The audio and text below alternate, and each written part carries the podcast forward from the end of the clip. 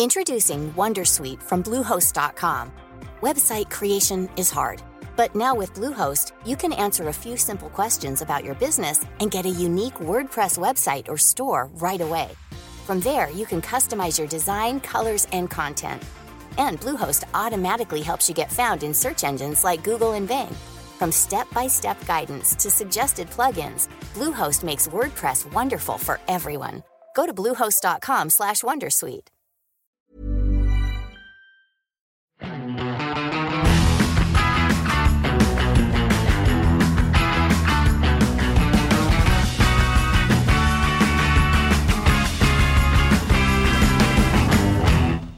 Endelig en eh, ny episode, og endelig en gjest i studio etter å ha vært uten gjest i eh, ganske mange episoder. Kanskje nesten litt for mange episoder. For mange episoder. Ja. Godt å ha en gjest eh, på plass. Det er jo litt juks. Det var en lavthengende frukt, dette her. Vi har fått med oss Andreas Scheel, som er redaksjonssjef for Finansavisen Motor. Han har jobbet i avisen i 24 år, opplyste han om her. Det er jo fryktelig lenge. Stemmer det. Vi må jo skyte inn at dette er jo eh, så høythengende, frukt som du får når ikke du får lov til å ha gjester i bygget. Stemmer det. Så eh, jeg føler jo at vi, vi har strukket oss eh, så høyt vi kan. Ingen får slippe inn på huset her, eller ut. Det er en festning. Vi, ja, det er ikke helt sant. Folk kan slippe ut. Men vi kan ikke ta noen gjester inn ennå. Så derfor uh, tenkte vi at eh, Andreas måtte komme på besøk og snakke om noe som eh, ligger hans eh, hjerte meget eh, nært. For dette skal handle om kabrioleter. Trodde du skulle si toppløs, men vi fyrer i gang heller med kabriolet. Greit. Andreas, hvorfor, hvorfor er du husets kabrioletmann? Det har seg slik at min første bil, det var en eh, 1966 Cadillac DeVille Cabriolet. En nesten seks meter langt dollarglis med syv liters V8-er, 340 hestekrefter og kjøreegenskaper som et badekar på Ja. skateboard. Ja. Vi skal beskrive det som noe sånt. Men eh, det hadde allikevel sin sjarm, ikke minst under ørkensolen i Utah, hvor det var eh, litt kaldt om noen dager om vinteren, og ellers sol Ja. og varmt. Så det var på den tiden at du ble glad i eh, vannseng? Det òg, men eh, det er et annet kapittel. Eh, Denne bilen var i alle fall en glede både å kjøre til og fra skolen, til og fra tur, opp i skibakkene og golfbanen. Så en eh, ekte studentbil, og som satte preg selvfølgelig på meg og min bilinteresse på mange måter. Ja, Plass til ti personer, da. Jeg hadde i hvert fall god plass til fire i sofaen foran, litt trangere bak pga. takkonstruksjonen, men syv personer satt godt. Ja, Deilig. Hva ja, verden var det du studerte hvis du rulla fra skianlegget til golfbanen eh, i Cadillacen din? Ja, Det hadde seg sånn at på business school eh, på universitetet så var det ikke klasse på fredager. Så det ble ofte lange helger. Men eh, jeg kom meg gjennom skolen òg. Men eh, bilen fikk jeg dessverre ikke med meg hjem. Men eh, degreen ble med. Og du har ikke kjøpt deg en i Norge ennå? Nei, jeg har ikke det, dessverre. Jeg har eh, hatt eh, mye rare biler opp gjennom årene. Mer kanskje familievennlig og alt, men eh, det står på listen. Og Ja, gjør det det? Absolutt. Ja. Så hvis du uh, har en slik, kjære lytter, send oss en mail på miletermil.finansavisen.no, så kanskje Andreas går og kjøper den. Ja, merkelig nok så er jo jeg den eneste i den husstanden i det her som har en kabriolet i husstanden, og jeg er den som er minst interessert i kabriolet av oss her. Ja, det er rart, det. Men uh, både du, Håkon, og Andreas er jo cab-fans. Dere er- møter jo opp her i det Idet sola liksom skinner frem fra etter man har stilt klokka i mars, så er jo liksom å trekke rett i shortsen og ringe eh, rundt til, eh, til bilimportørene for å høre hvilke kabrioleter de nå har fått i stallen for å kunne kjøre rett ut i minus to og, og bli brun i. Til lesernes glede. Lesernes glede, Ja, ja, absolutt. ja, vi er veldig opptatt av det. Ja. Nemlig, det er det som er viktig. Men eh, det er jo også da forhåpentligvis leserne som vil kunne få glede av å bruke og kjøre og kjøpe slike biler selv. Fordi Det jeg tenker med kabriolet, er jo at eh, de første bilene det var jo hjul og motor og noe å styre med. Det var først senere, da de fant ut at det av og til også kunne være dårlig vær, at man satt tak på. ja, det er et godt poeng.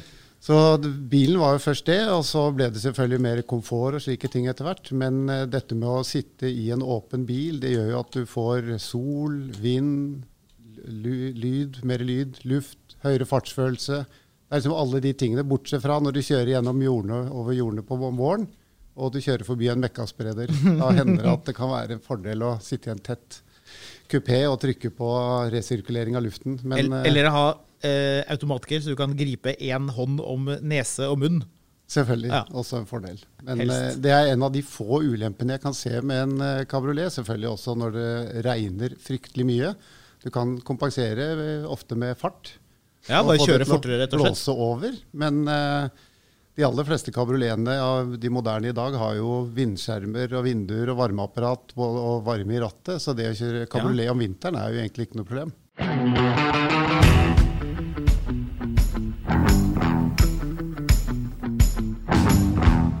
Vi må komme tilbake til de moderne kabrioletene. Men du hadde samlet litt tall til oss, hadde du ikke det? Kikket litt på hvordan det var med kabrioleter i Norge? Jo, det, kabrioleten i Norge har vel egentlig en ca. 30 år historie. fordi på begynnelsen av 90-tallet så solgtes det nesten ikke kabrioleter. Så forsvant luksusavgiften. Ja. Jeg vet ikke hvem som var regjering, finansminister eller regjeringssjef i 96, men Marius. iallfall da forsvant den, og da spratt dette tallet opp fra noen titalls og kanskje 100 biler i året opp mot 1000. Mm. Og så lå det på rundt 1000 biler og helt opp mot 1400 biler på midten av 2000-tallet. Mm. Og da var det jo en urskog av biler. Det var jo ikke en bilprodusent med respekt for seg selv som ikke hadde minst én kabriolet i porteføljen. Det var Sigbjørn Johnsen, og så ble det Jens Stoltenberg i Ja. 96. Før, eh, før eh, Jaglands norske hus kollapset med 639, og det ble noen helt andre året etter. Så det var de som fant ut at kabriolet skulle gå fra å være voldsom luksus til å plutselig være helt ok? Det var. Natos generalsekretær eller mannen som er kjent for å si 2011 når han presenterer statsbudsjettet og kjører gammel Volvo. Så eh, Hva vet han om bil? Ingenting. ingenting. Nei, Som alle andre i Arbeiderpartiet. nettopp. Og da, da ble det frislipp.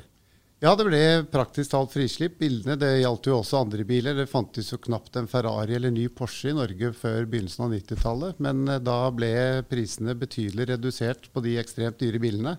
Det var jo da Stordalen kjøpte sin første Ferrari, og oh. det var da det begynte å skje ting i, Hvilken var det? i Norge. Jeg mener at det var et 348 eller 355. Det var på den Ja. tiden der. Da de kom det flere flere av de, for før det fantes nesten ikke nye dyre biler i Norge. Nei.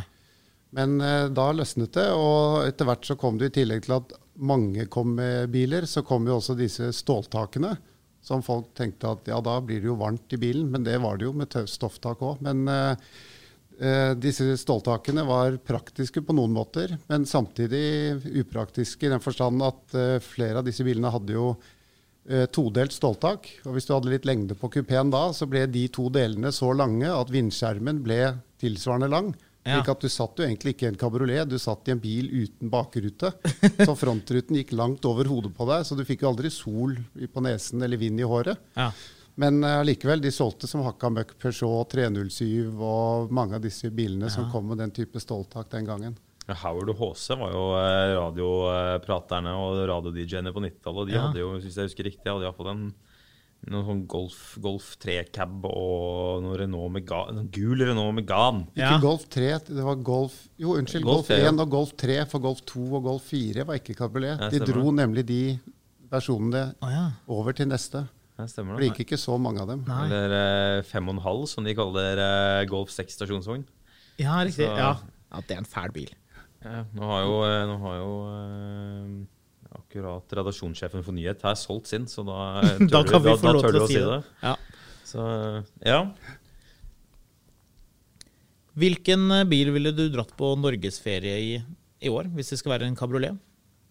Ja, Hvis jeg kunne velge fra øverste hylle, eller Ja. fra en hylle Ja, altså vi hadde jo en podkast her om eh, eh, bilferie og norgesferie. Vi skulle jo selvfølgelig prate mest om norgesferie, for det er det som er aktuelt. Men eh, både Marius og jeg har jo egentlig mest lyst til å dra til utlandet og, og kjøre bil. Så vi får holde oss til Norge, da. Og så kan du si av de bilene som er nye nå, ja. Ja, altså For det første må jeg jo skyte inn at det er vel ingen som er mer kvalifiserte enn Andreas selv til å gjøre denne konklusjonen. For det er vel ingen i Norges land som har kjørt et større utvalg av det som er av luksusbiler eh, de siste ti årene enn eh, Andreas har. Det tror jeg Så stemmer. hvis, hvis det er noen som er kvalifiserte til å, til å komme med fasit for den perfekte caben å dra opp og ned langs Norge med, så må det jo være, være deg. Ja, takk for tilliten. Jeg har jo kjørt litt av hvert. Og det er klart, som du sier, eh, dere kunne tenke dere å kjøre til München. Og da kunne man kanskje Hoppen. tenke seg en, eh, en kabriolet med litt motor og fartsressurser. For eh, vi har jo kjørt kabriolet på autobahn i 260 km i timen. Og Det er klart Lydnivået blir jo noe høyere enn det du får når du kjører over norske fjelloverganger i 80 km i timen.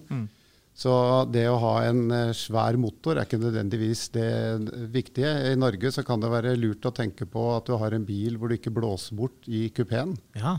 Enten at du har en toseter eller en med en effektiv innskjerm. Så um, det er jo egentlig bare å velge. Skal du ha en toseter, så er kanskje BMW Z4 noe av det som er mest interessant. Den kommer med både små og store motorer og akseptabel og litt høyere pris. Hørte du det, Marius? Her ble BMW trukket frem som et eh, eksempel. Det minner meg for øvrig på, eh, apropos å kjøre fort i i cab. Jeg var jo, gjorde, når jeg skrev for Finansavisen Motor for mange år siden, så var jeg prøvekjørt den forrige Z4-en med 35 i-motoren Ja. eh, i 260 på autobanen. Og så satt jeg i bilen og tenkte jeg lurer på hva som skjer hvis jeg stikker hånda opp nå. Ja. Og så ble det veldig vondt. Ja, du måtte prøve. Ja, jeg måtte prøve. Og så slo hånda i nakkestøtten på høyresiden, og så gjør jeg ikke det flere ganger. Så, men hvis du skal dra på litt, da, du må jo, nå har du fritt valg, og det du kommer ut trekkende med, er en eh, BMW Z4. Du må jo fleske til litt. Ja, Noe av det som er mest aktuelt kanskje av de elegante bilene i Norge i dag, er jo Bentley Continental GTC. ja.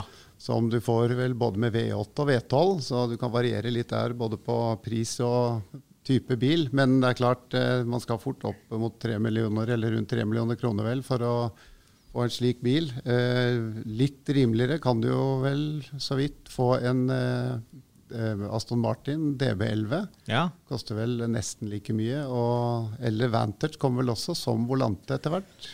Ja, den gjør kanskje det. Så det, på øverste hylle er det faktisk veldig mye å velge blant. Det finnes jo Ferrarier, F8 Tributo, Spider og eh, Portofino finnes vel fortsatt. Og, så jeg så vel forresten også at det er vel, så vidt jeg har skjønt, fortsatt mulig å få tak i en eh, Maserati Grand Cabrio med den sugemotoren på 4,7 liter, som er en utdøende rase Ja. med et eh, lydbilde og kjøreegenskaper som eh, vi kommer til å savne når vi snart suser rundt i lydløse biler og stoppes av bomringer og det som verre er. Det var da en veldig, det var da en veldig dystopisk eh, kabriolet-fremtid du spådde der. Det var mer for å trekke frem gleden ved å kjøre en kabriolet med en ordentlig motor. Jeg føler at det at Maserati fremdeles lager denne bilen, altså den Gran, hva er den, Gran Cabrio. Gran Cabrio, og så har du kupéversjonen, som var den som kom litt tidligere. Jeg føler det er definisjonen på bilen du vil låne for å dra på norgesferie, ikke Ja. eie for å dra på norgesferie. I hvert fall ikke, hvert fall ikke ta service på. Helst. Kanskje, Eller men, verditapet første året. nei, men det er en veldig gammel bil. Det er rart at de fremdeles lager den. Ja, jeg tror de har sluttet produksjonen, men at det finnes noen til salgs fortsatt. Så I hvert fall nesten ny. Kanskje noen andre har tatt verditapet for deg, så kan du Ja, kjøpe en år gammel. Det er jo, den er jo utro, jeg hørte en her forleden faktisk, som kjørte på Skøyen. Lyden i den bilen er jo helt rå. Ja, ja. Det er jo hele poenget med italienske biler, er jo lyden. Ja, det Det det. skal, det skal se pent ut parkert, og så skal det bråke masse når du kjører det. Og utover det så har iallfall ikke italienerne selv så veldig mye krav til det der. Ja, jeg tror det er et krav at motoren må ut hvis du skal gjøre service. Ja. Ja, Det er lurt. Enten det, men Du kan også ofte bytte Du kan bytte registerreim på bilen med motoren i, men da må du gjøre det via baksetene. Ja, Så da må, da må baksetene ut. eh, Ja. ja. Det er en av de hvor du må inn via baksetene for å komme til motoren, så du kan bytte det inn i, med motoren i bilen. Jeg lurer på om det er Ferrari F50. Nå er jo ikke det noen, eh, noen aktuell bil for veldig mange. Kanskje noen lyttere har den, jeg vet ikke. Men eh, det er i hvert fall en bil hvor du må dele den i to for å gjøre enkelte typer servicer. Ah, som alle Land Rovere, med andre ord. Ja, altså, ikke det ikke, ikke, ikke, chassis og, og kabriolet, men liksom ja, Hvis du Ta skjærer Øystein Sunde og bare sage den i to. Ja. Gi halvparten til Futen og resten til uh... Som om du deler opp en rullekake. ja. Ja. Ikke, altså, ja, jeg vet ikke med deg, men jeg tror ikke du skjærer den alle våre lyttere over 70 jo ofte gjør.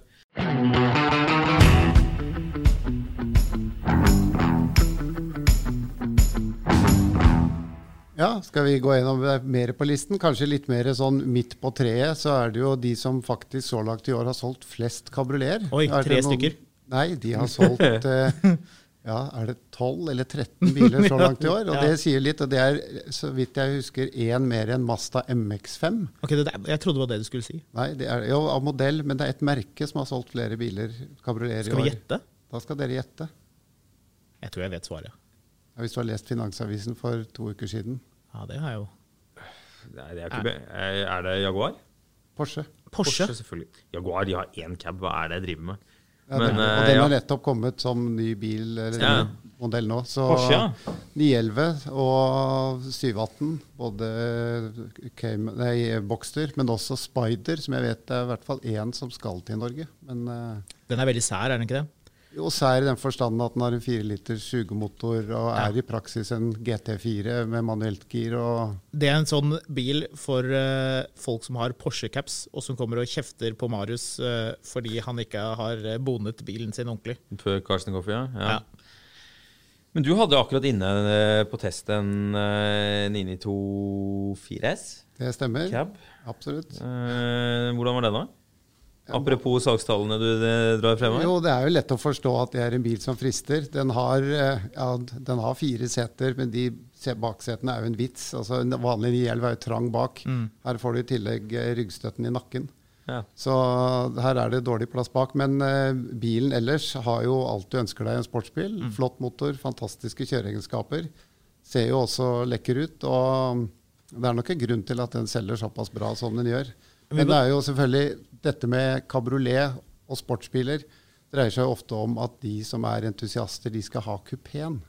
Ja. Fordi at den er stivere, ser mer elegant ut og sånn. Sier Hva de, syns du selv, da? Hva ville du tatt sjøl? Jeg er en kabrioletmann, eh? men jeg må jo innrømme at eh, enkelte biler som Jaguar F-Type, kanskje også den gamle E-Type, til og med også 911, ser bedre ut som kupé. Mm.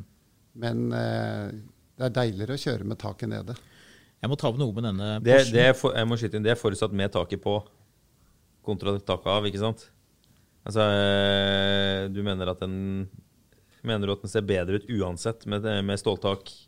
Nei, jeg liker jo kabrioleter, men jeg syns fasongen, hvis du setter opp en eh, F-Type ka- ka- kabriolet og kupé ved siden av hverandre, så, Ja. så er jo syns jeg kupeen er penere å se på. Men har begge taket på, da? Eller har ja, det, nei, altså, jeg rolle? liker jo den uten tak når det er nede. ja. Så ja, men da har vi etablert Det blir veldig teknisk, dette. Jeg føler vi må lage et Venn-diagram for å liksom få oversikten. Dette skjønte jeg nesten ikke. Nei. Jeg skjønte ikke hva du var på jakt etter. Syns du en 911 med fast tak er penere enn en 911 cab med taket nede?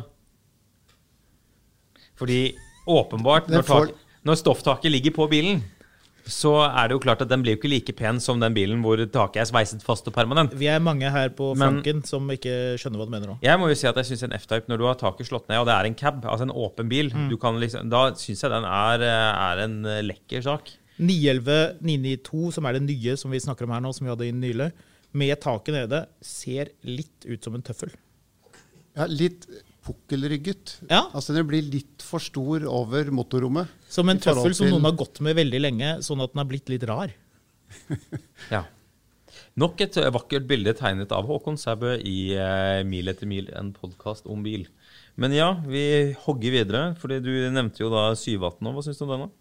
Det er jo en vel så morsom bil å kjøre. Den er jo litt mindre, litt lettere. Kanskje passer eh, kanskje bedre på norske veier. I hvert fall hvis du kommer deg av hovedveien og finner en riksvei med to og tre tall bak. Så er det nok av 80-soner å svinge til veier hvor en liten lett bil eh, er morsommere enn en stor tung.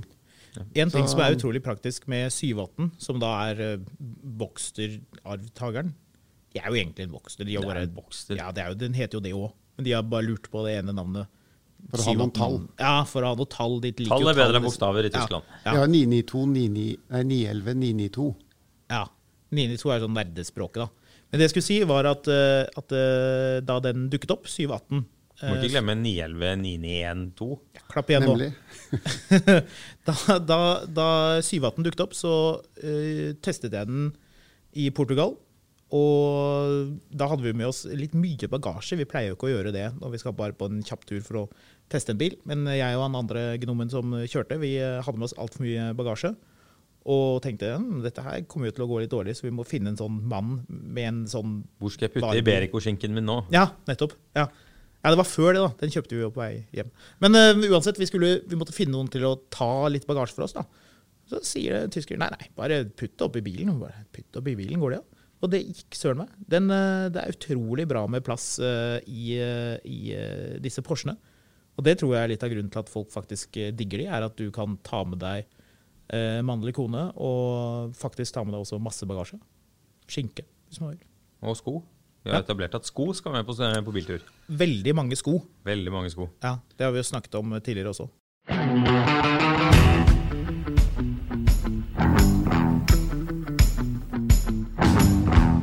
Vi hugger videre. Og eh, Kabriolet-oraklet sitter jo med oss. Vi må bruke tiden på å snakke om andre ting enn damesko. Ja, Og tøfler. Og tøfler. Jeg mente ikke det jeg sa. Jeg syns bil er sinnssykt fet. 992, det må jeg bare få sagt. Også Ja. som kabriolet. Jeg kan på sidelinjen si at jeg ble blitt 36 år og begynt å bruke tøfler, men det er jo en helt annen eh, deprimerende diskusjon, så eh, vi kjører Det, det, det, til det, Andreas. den føyer seg inn i dameskodiskusjonen. Ja. Eh, Et litt annet spørsmål som du kanskje, eller dere kanskje kan svare mer på, er jo Targa. Det er jo, er det en eh, kabriolet, eller er det en kupé, eller hva er det? Mm. Jeg liker spørsmålet. Og dette er drøfting. Oi. Drøft, eh, grei ut og drøft, som Tenk- det heter på tenk tentamen. Tenk, te, jeg, jeg, tenk å få det spørsmålet etter å, etter å drømt om å jobbe med bil i mange år, og så liksom sitter man her så er det noen som spør ja, hva syns du egentlig? Ja, nå må vi jo svare, da. Ja, jeg har et svar. det, Ja, jeg vet at du har et svar, og det er derfor det er veldig morsomt, for du har en formening om det der. Eh, vi snakker nå om Porsche eh, 911 Targo, og der finnes det jo forskjellige versjoner. For det, du har jo eh, du har jo den klassiske som var den første, som har jo da den bakenden eh, i glass, og så har du åpent på toppen. ja. Men så gjorde du jo en veldig merkelig endring, hvor de egentlig bare laget et kjempestort glasstak. ja. Det kom vel på 993, tror jeg. 993 har en veldig rart eh, sånn Targa-tak som er utskjelt, i alle fall. Ja, jeg liker det. Jeg syns det er dritkult. Ja, jeg liker ikke 993 Targa, men jeg liker Targa. Særlig 991 Targa syns jeg er helt sjef. Ja, du liker den. Jeg liker Targa, men om det er en cab? Nei. Det er ikke en cab. Er det en cab? Det er cab, for det er jo åpent over deg. Bare cab med veldig nei? stor bakrute Ja. og håndtak, sånn tilsvarende sånn jordbærkurv som den Golf 1 1 hadde. Ja, sånn veltebøyle? Ja, Ja. Jeg husker da du testet den Targaen som, som gikk ut av produksjon nå. Du hadde noen bemerkninger rundt den bilen. Ja, og det er støyen. Ja. Fordi at når du tar av taket og kjører fortere enn 80 km i timen, så er vindsuset fra den kanten bak hodet mye mer påtrengende enn om du kjører kabriolet helt åpen. Det er sinnssykt irriterende, er det ikke det? Jo, jeg syns det. Ja. Så det, det var liksom det som var negativt med den. Men ellers så ser den jo tøff ut, og den ser veldig klassisk ut fortsatt i forhold til de første Targaene. Sånn er det, vet du. Her sitter jeg menigmann og har drømt om en Targa i alle år, og det er bare rett og slett fordi ikke noen har, noen har ringt og bedt meg pent om å komme og prøvekjøre den, sånn at jeg kunne danne meg et negativt bilde av den. Så eh, Det er en flott bil å se på, men eh, jeg tror det er, eh, det er noe av det aller viktigste med en kabriolet, er at den faktisk funker med taket nede. Og det er det jo ikke alle biler som gjør. Nei, det er bra. S-klasse kabriolet, f.eks. Ikke like bra bil som E-klasse kabriolet, har jeg funnet ut. Nei, S-klasse kabriolet, det er jo sånn at du kan ha sånn parade som diktator hvor du sitter i bilen og vinker. Det er jo Ja, ikke, du skal ikke kjøre den fort. Nei. Du skal ha plass til kalasjnikoven din og, eh, og sånn, sånn st hatt med sånn stor brem som viser at du er den sterkeste mannen i staten. Jeg tror Mercedes skal kutte ut den modellen, faktisk. Jeg tror de har skjønt at det var kanskje ikke noen Ikke god så mange diktatorer igjen, vet du. Nei, det er ikke det. Men Jeg har de ikke fortsatt den eh, S-klasse kabriolet Maybakken? Det er kanskje den som er på vei ut snart. Men fortvil ikke, diktatorer der ute. Rolls-Royce lager fortsatt sin Dawn. Det er sant. Er den noe? Det er en fantastisk bil. Det? Eh, og det gjelder jo egentlig alle Rolls-Roycene. Jeg har ikke kjørt alle, men de jeg har kjørt. Og det er nok en grunn til at de koster fem, seks og syv millioner, og kanskje mer enn det når du får krysta på alt du skal ha på. Men eh, Det er litt luksusskatt der også, er det ikke det? det er ikke luksusskatt, det er bare vektavgift og CO2 og, det, og prisen for det fineste skinnet, det blankeste treverket og håndarbeidet og alt, som gjør at alt er egentlig helt perfekt. Men det bør det jo også være når du betaler 5-6-7 millioner for en bil. Jeg er Men eh, Rolls-Royce Dawn, eller Black, Black Batch Dawn, som jeg var så heldig å kjøre, eh, det er jo bare et eventyr av en bil. Det er et bra valg. Jeg synes det, er en ypp, det, det er en ypperlig bil for å kjøre rundt i, i Norge. Ja, men jeg har aldri kjørt en eneste Rolls-Royce, så det Det er synd på deg. Ja, jeg vet. Jeg, jeg sitter her og føler at jeg bare mangler opplevelser og, og egentlig noe å bidra med her. Jeg blir bare fattigere og fattigere i, eh, i egen selvoppfattelse. Jeg eh, kjørte em, den Rolls-Royce-versjonen som kanskje er den aller mest eksentriske, Um, i USA, eh, av alle steder. Um, Phantom Drophead Coupé. Nei, uh, den heter jo ikke det. Den heter, jo, det er vel den heter. Det er kabrioletversjonen ja, forrige av Phantom. Ja, som er den virkelig enormt digre bilen. Kjempemerkelig opplevelse, for den, den kjører jo ganske likt en 7-serie BMW. Men den har et tynt, svært ratt som du liksom holder med fingertuppene som på en gammel Rolls-Royce. Og så er den ganske lett på rattet. Mye lettere enn det man tror. Så det er egentlig en utrolig underlig bil å, å kjøre.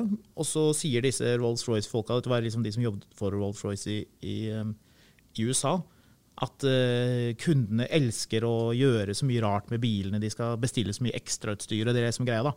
Så tenkte jeg skulle, um, Han salgssjefen, jeg husker ikke hva han heter, han som var salgssjef i Rolls-Royce i USA på den tiden, tenkte jeg skulle spørre han, liksom, sette han litt fast. da, og liksom Teste hvor, hvor langt kan man gå i å, i å bestille en, eh, en eh, snurrig Rolls-Royce. Så tenkte jeg bare sånn rosa lakk og rosa lakkerte felger. Og så rosa og hvitt interiør. Da må vel Rolls-Royce liksom si liksom pumpe på bremsen og si nei, det. Du er ikke i Pride- eh, er du når du stiller spørsmål, nei? Hey everyone, I've been on the go recently Phoenix, Kansas City, Chicago. If you're like me and have a home but aren't always at home, you have an Airbnb.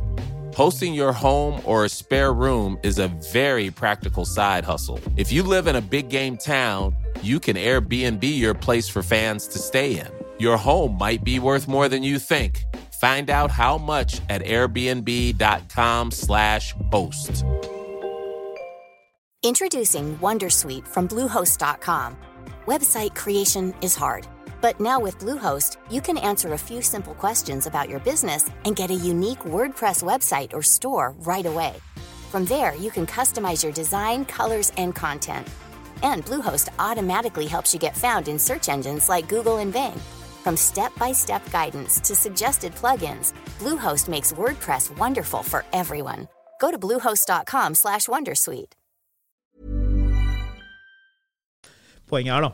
Så sier han, da, og det syns jeg egentlig er litt kult, det var bra, bra svart, sier han Hey, we're not the taste police. If you want a pink Rolls-Royce, we'll build you a pink Rolls-Royce. Da er det jo egentlig Cadillacer som skal være rosa, da. Men uh... Ja, er det det? Ja, det er jo i hvert fall fra sangen. Så, men eh, det vil vel eh, Barbie også sagt, at den helst skal være rosa. Må det Men, skytes eh, inn at Håkon hører jo kun enten på musikk laget på datamaskin eller på 30-tallet. Så de popkulturelle referansene de må du kaste andre veier. Jeg liker jazz, ja. ja. Liker jazz. Du er vel den eneste som jeg kjenner som er interessert i å prøve å se hvordan du kan hacke deg inn i radiosystemet i nye BMR, sånn at du får slettet alle kanaler bortsett fra NRK Jazz. Nå, ja. Det er som å kjøre heis hver gang du er ute og kjører med Håkon, fordi det alltid står og plonger sånn, sånn lavmælt jazzmusikk i bakgrunnen. Nei, drive og prøve å arrestere jazz, det er nedrig. Det går ikke. Nei, Nei. ikke sant.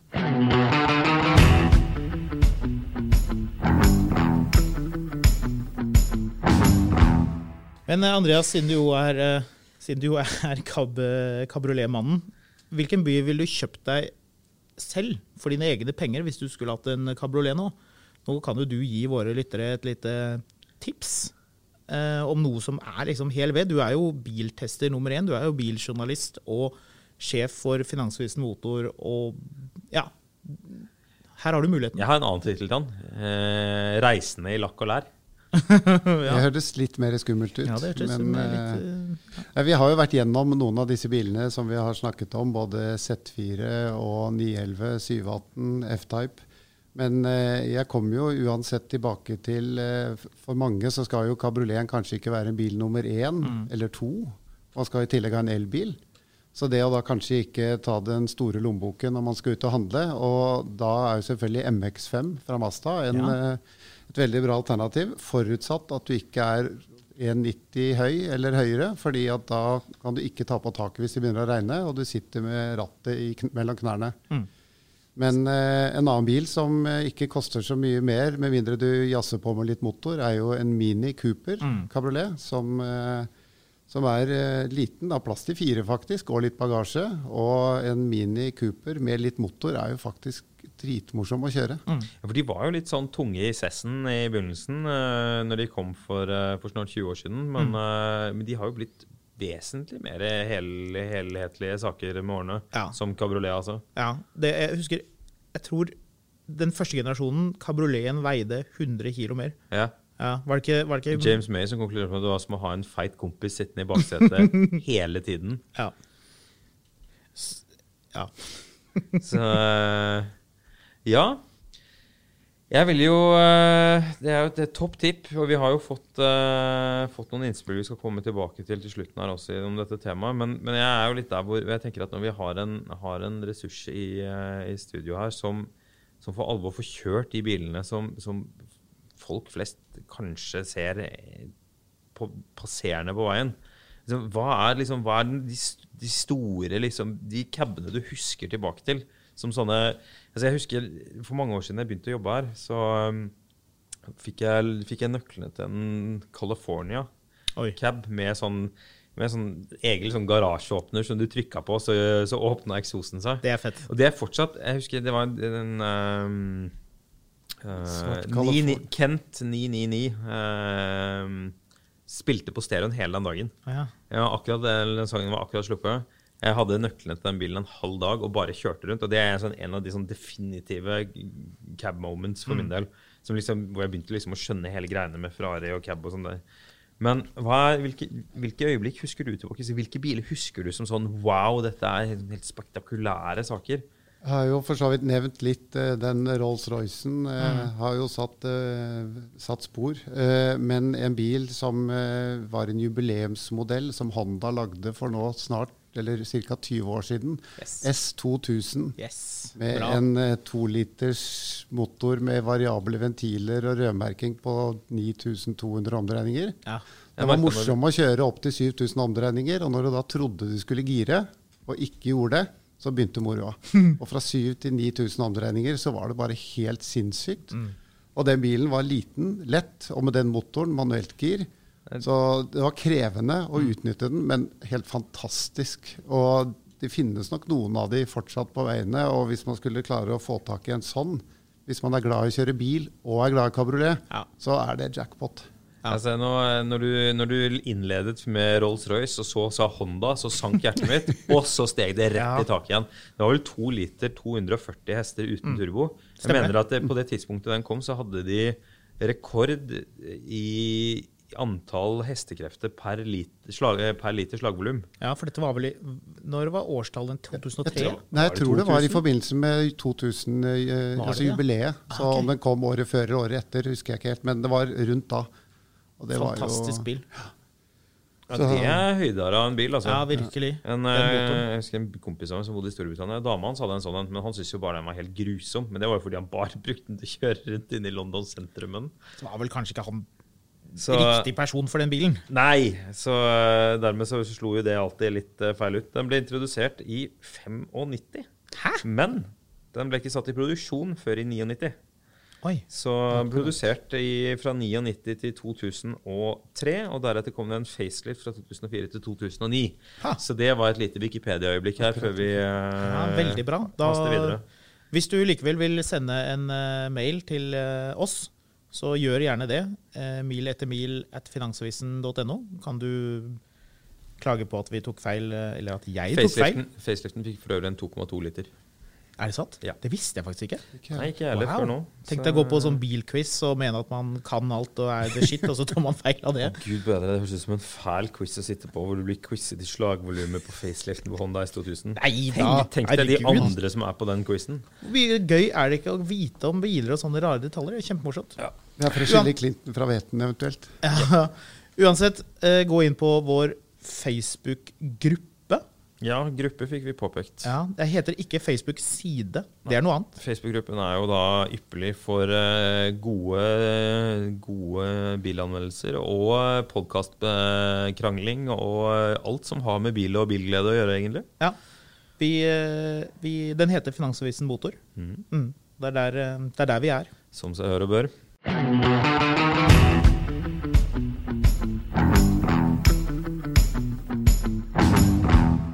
Ja, Honda S2000. Noen andre store øyeblikk? Eh, Noen av de øyeblikkene skyldes eh, ikke minst tid og sted. Jeg var så heldig for en del år siden å være i forbindelse med et eh, sånn private banking-arrangement i Oslo, hvor jeg tror det var Fokus Private Banking som hadde samlet en del kabrioleter, en del mennesker, Briskeby og litt sånn intimkonsert. Men de hadde også fått tak i eh, han eh, testsjåføren til Lamborghini, Valentino Balboni. Oi! Han var i byen, og han og jeg i en Gallardo Spider i plaskregn opp Ja. og ned Maridalen. Ja. Og at han så i hvert fall et ett-tall foran de 60-skiltene opp og ned i Maridalen på det regnføret, det har satt varige spor. Altså, vi hadde jo ikke grep én gang. Det var sidelengs og spinn Ja. hele veien opp og ned. Han koste seg, syntes omgivelsen og veien var superfin, så jeg Ja. turte ikke å si at her er det 60. Men eh, det var en fantastisk opplevelse, så både han og bilen har liksom satt eh, Hvordan, eh, hvordan var han, da? Utrolig hyggelig. Veldig glad i å prate om eh, bil. Eh, ikke bare seg sjæl. Eh, andre. Var veldig hyggelig, jordnær kar. Og han, hele mannen han begynte jo som løpegutt på, i, altså i bakgården. Altså, han begynte som dekkbærer på, hos Lamborghini og kranglet vel i ti år før han fikk lov til å ta på en bil.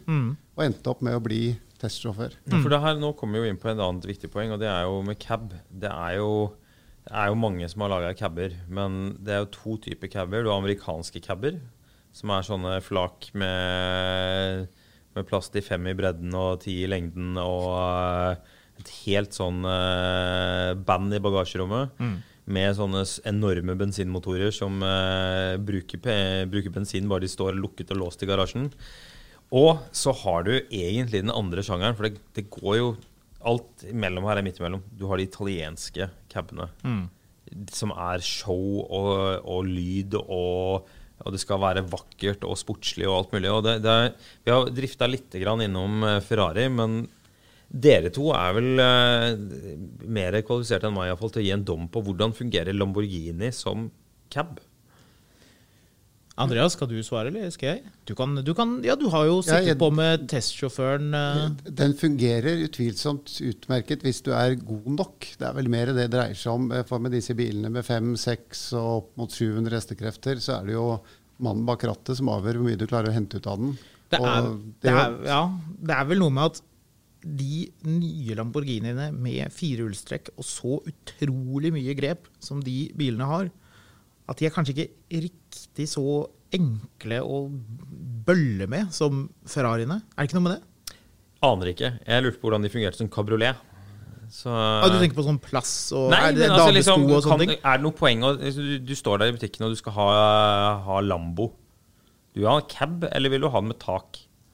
Jeg vil jo selvfølgelig ha uten tak. Uten Ja. tak. For det er samme bilen, og da kommer litt tilbake til kanskje litt eh, gamle dager, om man kan kalle det det, hvor man snakket om at kabrioleter de var så myke at de vinglet, og det, var, det hang nesten ikke sammen fordi takbuen var borte.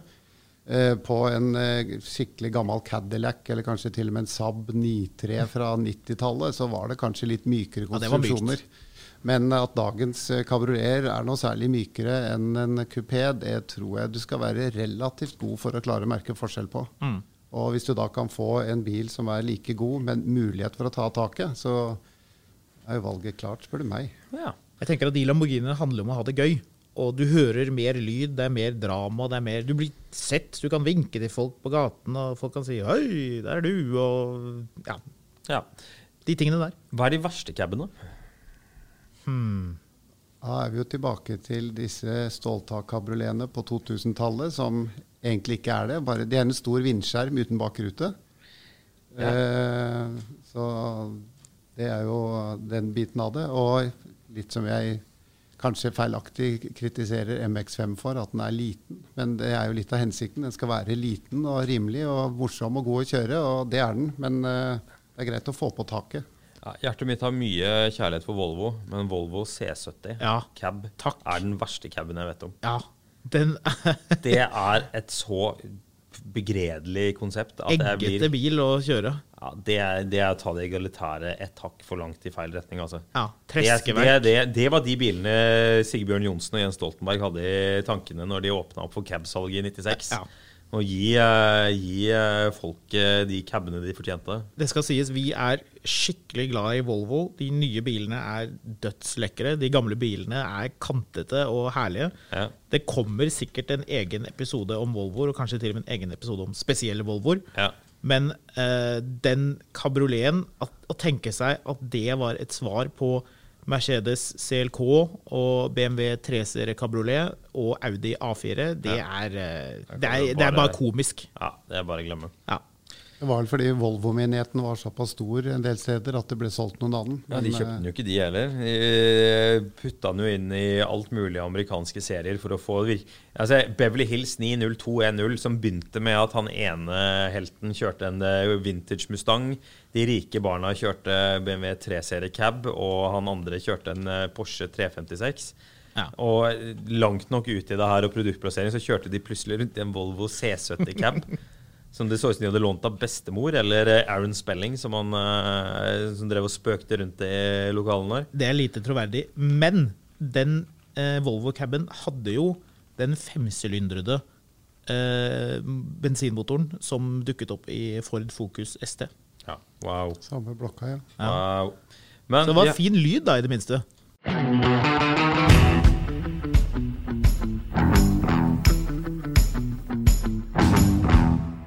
Jeg føler kanskje vi skal rykke litt eh, vekk fra de stygge bilene, Volvoene, til, eh, til å eh, Ja, take Ja. it away.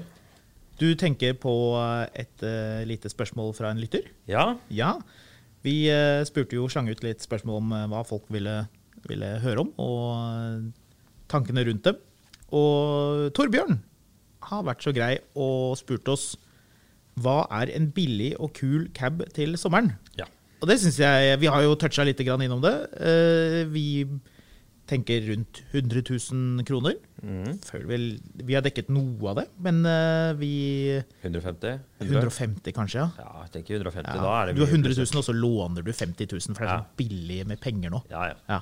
Penger er gratis. Ja, Renten er null, penger er gratis. Ja, Åh, billig. Han sitter. Hallgeir Kvadsheim og river seg i håret, men ja. Det er eh, råd fra eh, finansanalytikeren eh, Marius her.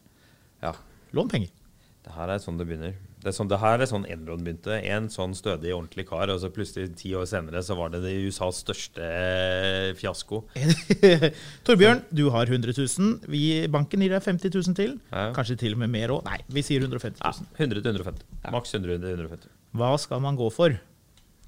En av mulighetene er jo selvfølgelig først å gå inn på Finn og legge inn de kriteriene. Du skal ha kabriolet og det prissjiktet. Ja. Så dukker det opp fort noen hundre biler, tenker jeg. Hvis det er mellom Mye 100 og Jeg har, jeg har funnet noe. Jeg Ja. har gikk inn på Finn, og jeg har funnet en 1967 Cadillac til 99 000 kroner. Oi. Den har den noe mistenkelige kilometerstanden 1, 2, 3, 4, 5, 6 kilometer. Ja. Er det bare helt tilfeldig? Det er helt tilfeldig. Ja, det er helt Det er helt tilfeldig. Ja. Den har rullet 123 er 000 km. kilometer. Ja. Enn den som, ja. Men dette er en 1967-modell, og på den tiden så lagde jo bilprodusenten i USA nye biler hvert år. Og den har ikke den samme elegante, slanke linjen hele veien bakover. Den har en litt høyere kant opp bak baksetet. Det Den går ned bak. Den har de lyktene som ligger oppå hverandre. Ja, det hadde de i tre år, mens det var kun 66 som hadde den elegante, hvor det fra siden ser ut som bilen er tegnet med linjal. Ja. Som er dagens argument for at Andreas Kjell ikke trenger å slå, eh, slå til på den eh, drømmen han lovte å slå til på i begynnelsen av episoden. Ja. Vi vil ikke ha deg med på quiz. Jo, vi vil ha deg med på bilquiz, så kan du være på laget vårt. Ja. Ja. Jeg går jo ikke på quiz for å være på lag med andre. Nei, det er på godt. Lenge siden du har vært på quiz, eller? Ja, jeg er ikke på quiz. Jeg kan jo heller slå et slag for Audi A4. Ja, altså. Ja, enig. ja det, er, eh, det er kanskje den eh, bilen som jeg tror, hvis du skal ha det litt sånn snurre i budsjettet, er den som byr på mest for pengene. Lekker bil. Ligg unna Multitronic-girkassen, som er en trinnløs girkasse. Ja, huff og gru. Ja. Det er eh, de her forferdelige eh, girkassene de dreier med en stund, altså. Skit. Ja, det er deprimerende greier. Men Ja, eh. Nei, jeg liker Jeg syns jo den det designet som kom på den eh, A6-en, eh, den caben kom vel i 2006. Så, men det, det holder seg fre- fremdeles veldig 2006? Det kom vel tidligere enn det, vel? Nei, ikke som cab. Oh. Uh. Og de får det for en hundrings? Ja, det gjør det. De er billigere enn du tror. Det er det som er litt gøy med dem. Så Får faktisk den der fæle C70-en. Og for 150 så får du også en førstegenerasjons Boxter med litt eh, tvang og masing. Og det er jo heller ikke noen dum bil å, å suse rundt i. Det er jo klart at Puristene driver jo alltid gnager om at Porsche Boxter ikke er 911, men Boxter er bra ting å kjøre rundt i det, altså. Definitivt. Den er, eh, den er langt bedre enn man tror. Det er en mye morsommere bil, og det er en veldig sånn genuin bil. De første boksterne er også veldig lette og veldig praktiske. Du får plass til mye rart i det. Er faktisk bra, det er bra tips. Det er kanskje min, eh, min eh, favoritt sånn umiddelbart. Ellers er det jo selvfølgelig Andreas Schjell sitt eh, utmerkede tips. Mini Cooper. Mm. Mini Cooper cab i hvilken som helst form du får den for et sted mellom 50 og 150 000, så er det vanskelig å gjøre feil. altså. Mm. Og de bilene har ofte levd ganske fine og snille liv òg, så det er uh... De som kjøpte de nye, var vel ikke råtasser. Nei, altså er det jo litt som går galt på de. Det er litt sånn plunder med girkassene på noen av de, men det hører du når du prøvekjører. Og ja. Kverner det i girkassa, så ligg unna. Ja, da kan du, du finne noe annet. Første Cooper S-en hadde vel kompressor også? Det er vel noen som kan gå i stykker der, kanskje? Stimt. Det Ja. Den, eh, Ja. Lagerne i kompressoren kan slites ut. Du kan få kjøpt overhalte eh, kompressorer. Så er det ikke crazy dyrt med nye. Nei, ja, den, den kompressoren har vist seg å være overraskende, overraskende levedyktig. Altså, det er vel stort sett nesten motorblokka som er et større problem. Men, eh, nei, men det er ikke på den engang er heller. Det er en den, det er vanlig basic 1,6-en som er litt sånn plundrete av og til. Ja. Men generelt så er Mini Cooper De siste 15 årene med Mini Cooper er uproblematiske greier. altså. Du nevner jo den kompressoren. Det som jo er veldig koselig med den bilen, er jo at den har den der herlige lyden. Kompressorvinnet, Ja. Ja, det er gøyalt. Ja. Det har jeg veldig sansen for, altså. Det Så- er det som kommer til å gjøre den til en klassiker. Blant annet Audi TT. Ja, og den gikk ut av produksjon i fjor òg, Ja, den går ut nå. Ja, den går ut nå, ja. Jeg trodde den var gått ut allerede. Ja, er? Men uh, TT er jo kommet ut til å bli en kultbil. Ja, både den og SLK er på vei ut. Ja. ja. Første generasjon SLK, den husker jeg når den kom. Det var sånn skikkelig sånn bil for, for rike folk i farta. ja. Det var, det var kule, kule greier. Det samme var jo med TT òg. Jeg husker eh, jeg er fra Arendal. og det- En av, en av legene der hadde kjøpt seg TT. Wow. Byttet ut A6-en sin med en TT. Det, var liksom, det gikk rykter i byen om at, eh, om at eh, dr. Lier hadde kjøpt seg en TT lenge før han fikk den. Men- Fra A6 til TT. Ja, jeg mener det. Ja, Forsvant kone og barn. Eh, barna, barna forsvant vel, tror jeg. Hva er det du insinuerer her nå? Nei, det er vel eh, sånn å realisere seg selv etter Ja, det har, Runde det én, har vel en, eller? ten- TT hadde vel en tendens til å være en litt sånn selvrealiseringsbil. Mens ifølge Jeremy Clarkson så var Z4 bilen for deg som likte å bytte kone med naboen din. Riktig. Så, Ja, det hadde man sikkert masse dekning for å hevde. så, Men ble folk misunnelige på den legen? Eller var det liksom Jeg- jeg- greit i det, Arendal? det er nesten for lenge siden. Jeg husker, jeg husker bare at det var liksom prat om at han hadde kjøpt TT. Mm. TT var, det var jo masse føss rundt TT når den kom. Mm. Så det var, eh, det var kule greier. Altså. Det var jo veldig spesielt design òg, for det var jo så veldig annerledes enn det designet Audi hadde hatt så lenge. Ja. Husker du det eh, interiøret med det baseballsydde eh, skinninteriøret hvor du hadde sånne tjukke sømmer? Husker du det? Mm. Det var utrolig kult. Så fikk du var sømmen litt annen farge. Nei, men da har vi vel kanskje funnet uh... Før vi har rundet av med å konkludere med at uh, hvis du skal ha cab i sommer, så skal du ha Rolls. Og hvis du skal kjøre cab med andre, så skal du gjøre det med Lamborghini sin testsjef. Ja, Så det er eh, eh, utover det så er det jo ikke så veldig mye Jo, det er én ting til som man må få på bucketlisten. Det har vi både gjort og skrevet om i Finansavis Motor. Og det blir ikke så lett i sommer. Men det er selvfølgelig å fly til USA og leie seg en Mustang kabriolet Ja. og kjøre Highway 1. ja. Det er den ultimate cabferien. Ja. Det er liksom det er, Bilen, De nye Mustangene er jo blitt veldig bra. For noen år siden så var de litt lørjete og mye plast og stor V8-er og billig. ja huff, Men, stor eh, V8-er. Nei, det var ikke det var gærent med motoren, men alt det andre. men allikevel følelsen, og der er jo fartsgrensene ganske moderate og Highway Patrol ganske offensive, så det er ikke så mye gærent du får gjort, med mindre du finner noen småveier. Men eh, å kjøre langs kyststripen der og stoppe på alle de koselige, spennende stedene og vinke til andre Mustang-sjåfører som gjør det samme, er eh, virkelig verdt, uh, verdt turen.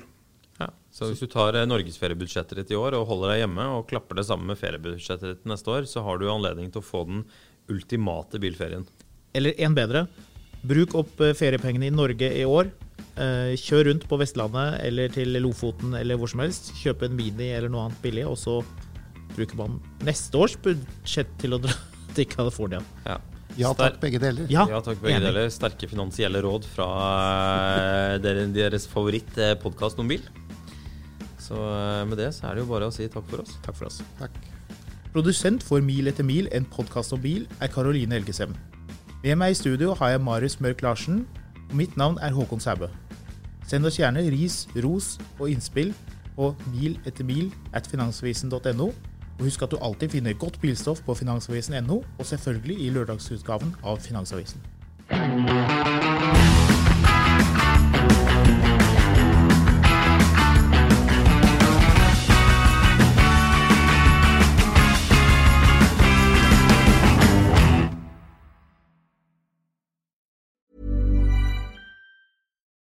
Join us today during the Jeep Celebration event. Right now, get 20% below MSRP for an average of 15178 under MSRP on the purchase of a 2023 Jeep Grand Cherokee Overland 4xE or Summit 4xE. Not compatible with lease offers or with any other consumer incentive offers. 15,178 average based on 20% below average MSRP from all 2023 Grand Cherokee Overland 4xE and Summit 4xE models in dealer stock. Residency restrictions apply. Take retail delivery from dealer stock by 4 1. Jeep is a registered trademark. Mil etter mil, en podkast om bil, er en podkast fra Finansavisen. Programleder er Håkon Sæbø og Marius Mørk Larsen. Produsent er Lars Brenden Skram. Podkast- og videoansvarlig er Marius Mørk Larsen. Og ansvarlig redaktør er Trygve Hegna.